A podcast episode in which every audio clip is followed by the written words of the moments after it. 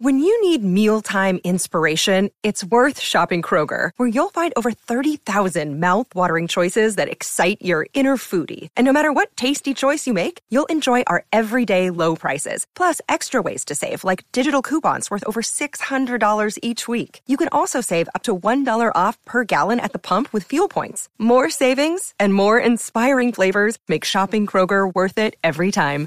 Kroger, fresh for everyone. Fuel restrictions apply. Welcome back to the Longacres Finance channel. The key objective of investing is to increase the value of your capital. And the simplest way to invest in the stock market is to select an index fund that tracks a popular benchmark. Low-cost index funds that track the S&P or Dow Jones on average return about 9 to 10% per year when measured over long periods of time. These long-term returns are considered to be average market returns. But for as long as the stock market has existed, individual and institutional investors alike have looked for ways to beat the market because being average is boring, and people inherently think they can do better than average. However, on average, most individuals and professionals fail to consistently beat market average returns, especially for sustained periods of time, because it's extremely difficult to predict which way the market or an individual stock will move in the near future. Investing strategies go in and out of favor, and through something called reversion to the mean, periods of market outperformance are typically followed by periods of below average returns. There are, however, a few investors that have beaten the market for a very long period of time, like Warren Buffett, Peter Lynch, and Benjamin Graham, to name a few. How are these investors able to consistently beat the market while most average investors fail? I believe the simplest answer is they all follow a simple strategy that not only was proven to work in the past, but fundamentally makes sense. Today I want to share one such strategy with you. I'll show you how well it has worked in the past and talk about why it makes sense. The strategy revolves around the price to free cash flow ratio, one of the most powerful financial ratios that is not as popular as I think it should be. The price to free cash flow ratio tells us how much we are paying for a share of a company in relation to how much free cash flow the business is generating. A discounted cash flow analysis is one of the most popular ways to estimate the fair value of a stock. Therefore, as investors, we should pay attention to the free cash flow multiple we are paying for a given investment, because it can tell us if we are paying a fair price for the business today. This ratio is commonly available on financial websites, but it is also very easy to compute yourself using the cash flow and income statements. Free cash flow is simply the cash from operating activities less capital expenditures. Dividing the free cash flow by diluted shares outstanding gives us the free cash flow per share figure that can be divided into the current share price of the stock to give us the price to free cash flow multiple. But the key is to determine what an attractive price to free cash flow ratio is. And there are two ways to answer this question. First, you can use a standard measure with a multiple of 15 or 16 as the fair value range. Or the second method is to make this a stock specific ratio, where you use the long term trailing average as a measure of fair value. Let's talk about the first approach with a fixed static price to free cash flow ratio of 15 or 16. I found this very interesting study someone performed on the power of the price to free cash flow ratio applied to the Dow Jones Industrial Average. I'll leave a link to the full study results in the description below if anyone wants to read through the entire dataset. The Dow Jones Industrial Average is made up of 30 companies, so it's a fairly simple benchmark to break down and analyze.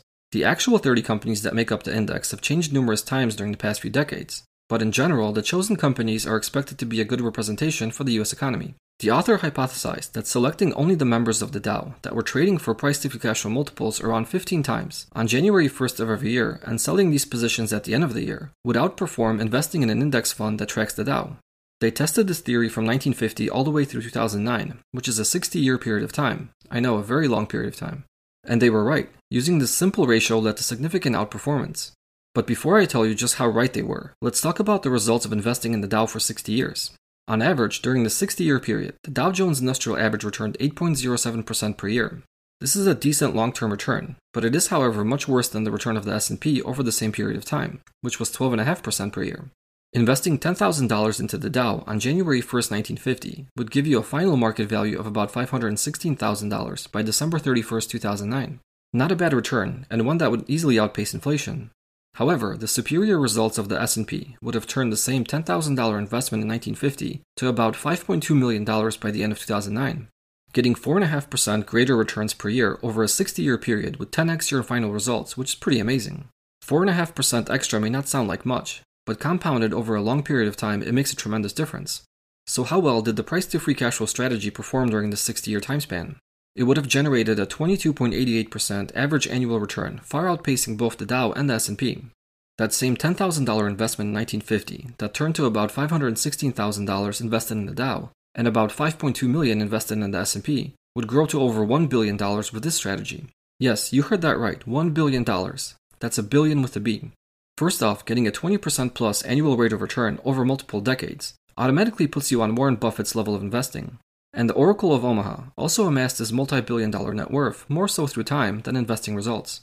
Don't get me wrong, Mr. Buffett has an amazing track record and a very, very good long term rate of return. But had he not started investing at a very young age, he may have never been able to amass such great wealth. Let's break down the results of this 60 year period to better help you visualize the impact time played on the final market value. Five years in, the $10,000 investment grew to about $34,000 under the price to free cash flow strategy, versus only about $20,000 simply investing in the Dow. 34,000 is obviously better than 20,000, but it's not a massive difference. 10 years in, the price to free cash flow investment would have been worth slightly over $100,000, whereas the Dow investment would only be worth about $34,000. So while the price to free cash flow strategy tripled in value between years 6 and 10, the Dow didn't even double, and at this point, the difference between the two portfolios is becoming significant.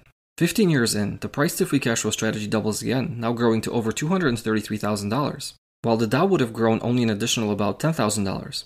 20 years in, the price to free cash flow portfolio grows to about $372,000, while the Dow portfolio actually declined to just under $40,000. So after 20 years, this simple strategy offered returns that were 10 times better than the Dow. 30 years in, so halfway through the 60 year test period, the price to free cash flow strategy would be very close to $1.9 million in market value, while the Dow would be just about at $42,000. At this point, the two strategies are not even in the same ballpark. You'll also notice that it took 30 years to go from $10,000 to $1.9 million. And we already know that over the next 30 years, this 1.9 million would grow to over $1 billion. So why did this hypothetical portfolio grow nearly three times faster in the second 30 year period than the first? It's two reasons really. First, the average annual rate of return between 1980 and 2009, the second 30 year period, was 25.04% and the average annual rate of return between 1950 and 1979, the first 30 year period, was 20.71. So the faster average rate of return helped the portfolio grow quicker, but also the power of compounding has an exponential effect on long term returns. Therefore, if you break up any period of time into two equal halves, chances are the second half will increase the value of your portfolio faster than the first half, even if the rate of return is superior in the first half. That's the magic of compounding. It's the eighth wonder of the world, and if you can understand how it works, it can help you become wealthy in life. If we look at the individual returns for each year between 1950 and 2009, the price to free cash flow strategy beat the Dow return for 55 out of the 60 tested years. So you can see even the best strategy does not win all of the time.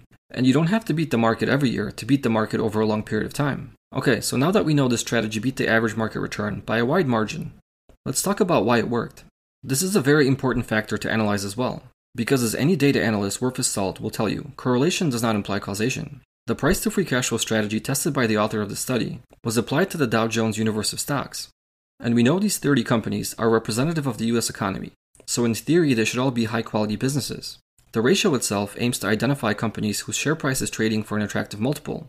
So essentially, the strategy seeks out high quality businesses trading for attractive prices. Sounds to me like a very similar approach to Warren Buffett's investing philosophy, and mine as well. I really like this strategy, not only because of the exceptional results it proved to achieve, and that it makes sense conceptually, but because it is very simple to understand and implement. Simple is very good when it comes to investing, because there's less for you, the investor, to mess up if all you have to do is make a few decisions per year. Just because this strategy was proven to work in the study we just looked at, doesn't mean it will continue to work in the future, or that it would work when applied to a different set of stocks. There are never any guarantees in the market, more so when you are seeking to beat the average market return, because you take on more risk as compared to just investing in an index fund. With an index fund, you're guaranteed to hit the average market return year after year. But with an active investment style, you could beat the market or you could underperform the market.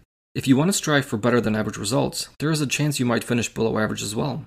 And you need to determine whether you are comfortable with this risk and what portion of your portfolio you can allocate to such a strategy.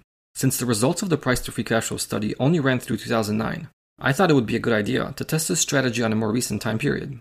So I computed the price to free cash flow ratio for all 34 companies that were or are part of the Dow Jones Industrial Average between 2017 and today. And I compared how investing in just the stocks trading at or below a multiple of 15 performed against investing in the index itself. Between January 1st of 2018 and May 31st, 2022, the Dow Jones Industrial Average had an 8.91% compounded annual return. The S&P beat the Dow during this period of time, delivering a compounded annual return of 12.23% and the price to free cash flow strategy delivered a return of 10.7%, beating the Dow but not the S&P. Clearly, this is not the same level of strong outperformance as indicated by the study. However, we are testing over a shorter period of time, and a case can be made against using a 15 or 16 times multiple as a standard to measure fair value. While 70 years ago this metric may have been adequate, it may not be today. If we take a look at the average price to free cash flow ratio for all 30 members of the Dow between 2017 and 2021, it ranged from a low of 17.58 at the end of 2018 to a high of 23.24 at the end of 2017. If we use this annual average as a measure of fair value instead of the 15 or 16 times multiple, the compounded annual return between 2018 and today improves to 11.49%, which is a 0.79% annual improvement. To take this a step further, we can review each member of the Dow individually and determine a fair price to free cash flow ratio based on its own unique long term trailing average. Applying this method sees the compounded annual return improve once more to 15.11%. What's interesting to note here is that under each selection process, the year-to-date return in 2022 at the end of May is positive, whereas the Dow and the S&P are performing quite poorly this year, both delivering negative returns. Using the 15 times multiple strategy, the following companies would have been selected in 2022. American Express that is up 3.74% through May, Chevron that is up 51.68%, Dow Incorporated that is up 22.49%, IBM that is up 6.44%, JP Morgan that is down 15.36%, the Travelers companies that is up 15.04%, Verizon that is up 1.09%, Walgreens that is down 14.11%, and Amgen that is up 16.02%, with the combined average return for all nine stocks being 9.67% through month end May. The two other approaches to using the price to free cash flow ratio would have selected more stocks in 2022 and offered weaker yet still positive returns. I believe the price to free cash flow ratio is a great tool that can be used in the stock selection process. It conceptually makes sense and has been proven to work in the past, and I believe it will continue to work in the future. But there is no way to foretell how well it will work, or how long you need to apply the strategy to generate alpha. And here comes the biggest question of them all Is the juice worth the squeeze? If not, stick with index funds, and you'll do just fine with average market returns. And if you want to take a chance on this long term strategy, you could allocate a small portion of your capital that you can afford to lose. Going back to the price to free cash flow study, let's say that over the next 60 years, this stock selection process would produce similar long term results as it did between 1950 and 2009. It would turn every $10 you invest into $1 million, which sounds pretty amazing. If you're young, take some risks and let compounding work for you. And if you're older, think about doing it for your kids. If you're still with me, I'd like to announce that I am actually building a price to free cash flow screening tool that will analyze dividend growth stocks and identify the ones trading for attractive multiples. I'll be sharing more news about this screener in the coming weeks, and it will likely be available to my Patreon members in the near future. That's it for today. If you enjoyed the video, please give it a like and subscribe to the channel so you don't miss future content. Thank you for watching and see you next time.